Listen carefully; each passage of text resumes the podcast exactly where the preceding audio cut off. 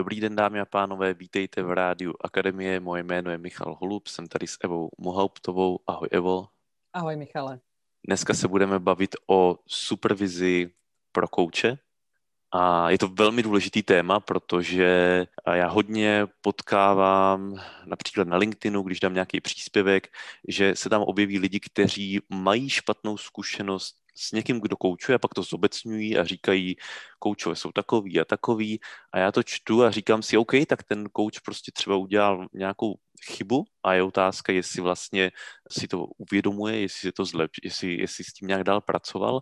A jako jak já chápu supervizi, tak je to prostor pro kouče, kde on si přináší sebou různé místa, kde v tom koučování si není jistý, není si jistý, jestli třeba si tam nestojí v cestě, jestli do toho nepromítá něco svýho, je to vlastně o vztahu s tím klientem.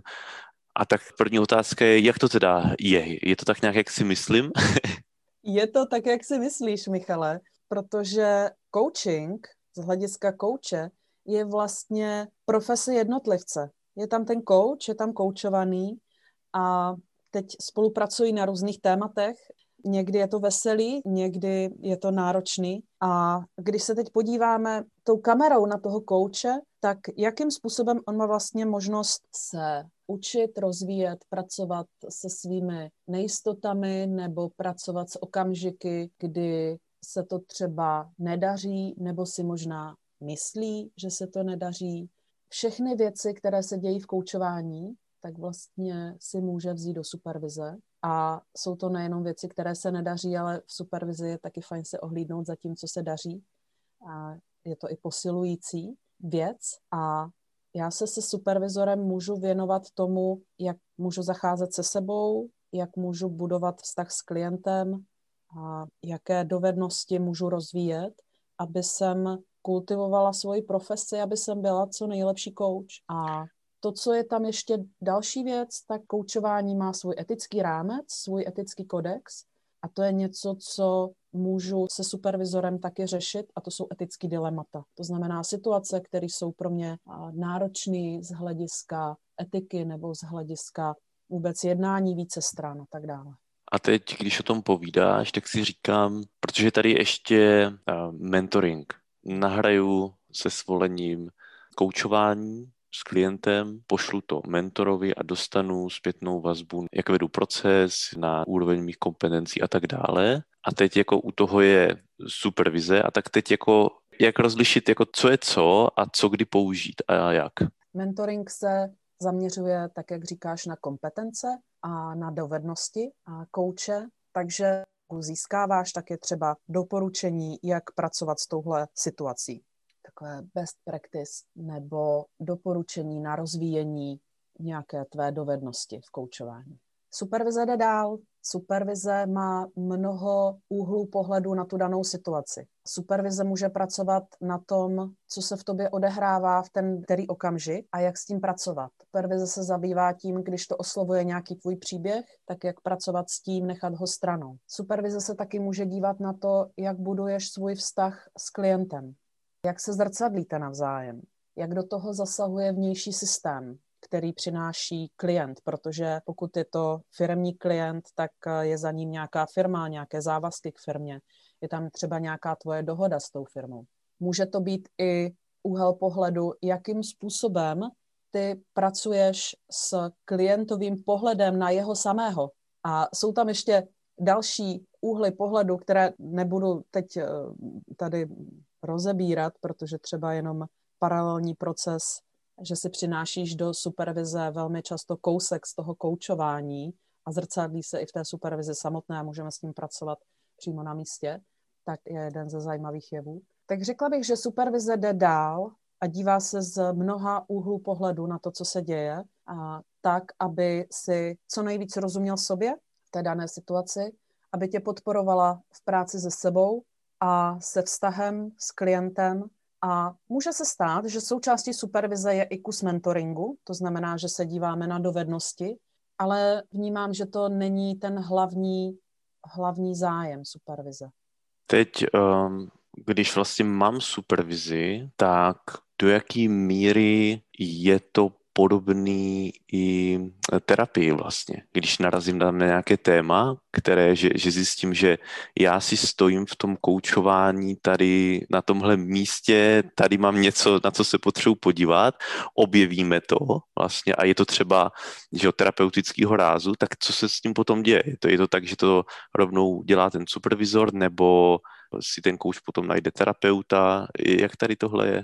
Já proto ráda používám takovou metaforu, že jsou to všechno sporty, různé sporty a já potřebuji vědět, v jakém sportu teď jsme. Takže ve chvíli, kdy jsem tvůj supervizor, tak nejsem tvůj terapeut.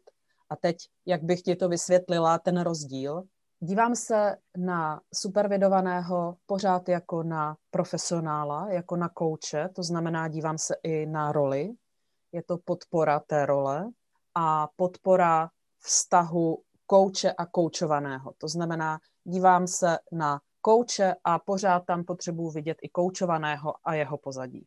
A pokud se tam objeví terapeutický téma, to znamená, že kouč si ve své roli objeví, že se mu tam zrcadlí něco, co zná, co zná už dlouho, co zná třeba od dětství, tak se na tom domlouváme ve smyslu, fajn, tohle je téma, evidentně větší téma, jakým způsobem s ním zacházet v té roli vůči klientovi, abych to nezatahovala, nebo abych s tím uměla dobře pracovat v tom vztahu s klientem. A možná ty se rozhodneš potom, že si to téma vezmeš k terapeutovi. A je to i něco, co může být doporučení od supervizora. Možná by stálo za to na tom hledal pracovat, pokud chceš. A zároveň není to vlastně teď tady předmětem té naší práce, ta terapeutická část, Samozřejmě pokud supervizor je zároveň terapeut, tak se můžete domluvit, že půjdete dál, ale je to něco, co supervizor potřebuje umět ohraničovat, aby jsme zůstali vlastně podpoře profese.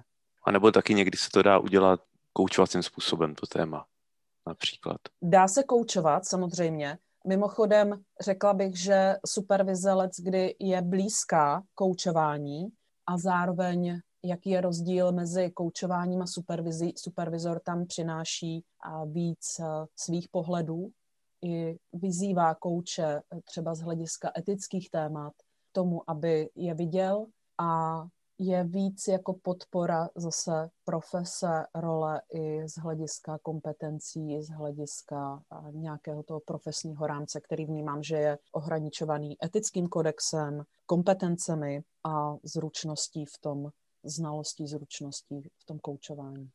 A teď eh, moje zkušenost je, že je samozřejmě moudrý chodit na supervizi pravidelně, mít svého supervizora a kdy fakt jako je potřeba tam jít, je jako když cítím, že tam něco drhne například. Jo? Že, že, že se, já sám se na to netěším, na to koučování s tím klientem. No, no, vidím na tom klientovi, že, tam, že on k tomu má rezistenci, že tam není něco v pořádku, že tam něco nevoní.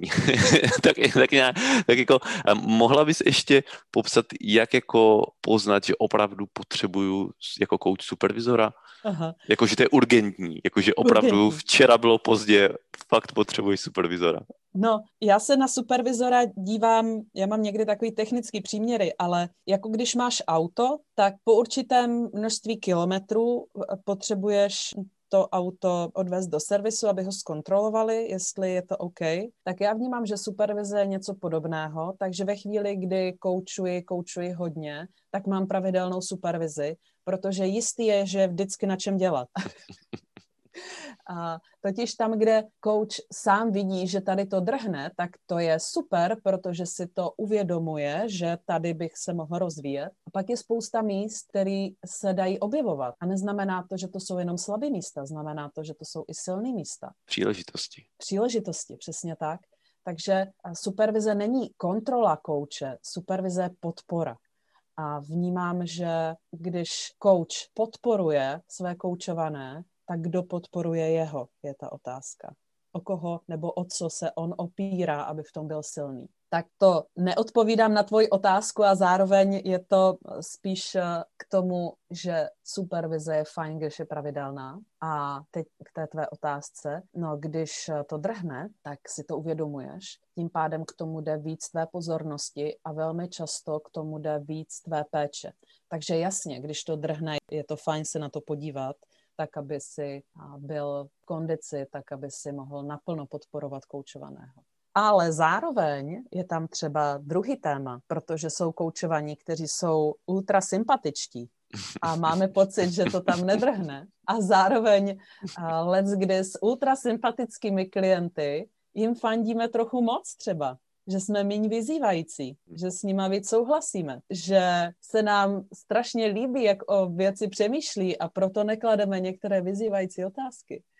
Takže je vlastně trochu chráníme. A to je z úplně druhé strany krásný téma a vnímám, že tohle je třeba něco, co když jsem objevila, tak jsem si říkala, OK, tohle je vlastně větší téma, než když to drhne, protože když to drhne, tak si to, to vidím. Vidím to, ale tohle jenom fandím a nevidím. Tak to jenom si tak hraju, co všechno může být téma a to důležité je vnímat supervizora jako, že to je někdo, kdo prochází velmi obdobným procesem a je třeba napřed o něco, takže není to někdo, kdo posuzuje nebo kdo hodnotí. Vnímám, že to, co je úplně klíčový, aby supervizor uměl, tak vytvořit prostředí, který je bezpečný, nehodnotící, neposuzující, neponižující. Je to vlastně práce s tím, jak být lepší, silnější a jak získat podporu v tom. Hezky.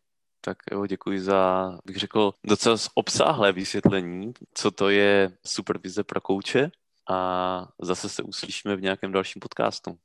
A já mám takovou větu ještě, která mi poslední dobou rezonuje jak se pozná coach, který má zpracované ego, že má svého supervizora. hezky, hezky. Tak děkuju. Díky, měj se pěkně, Michal. Taky.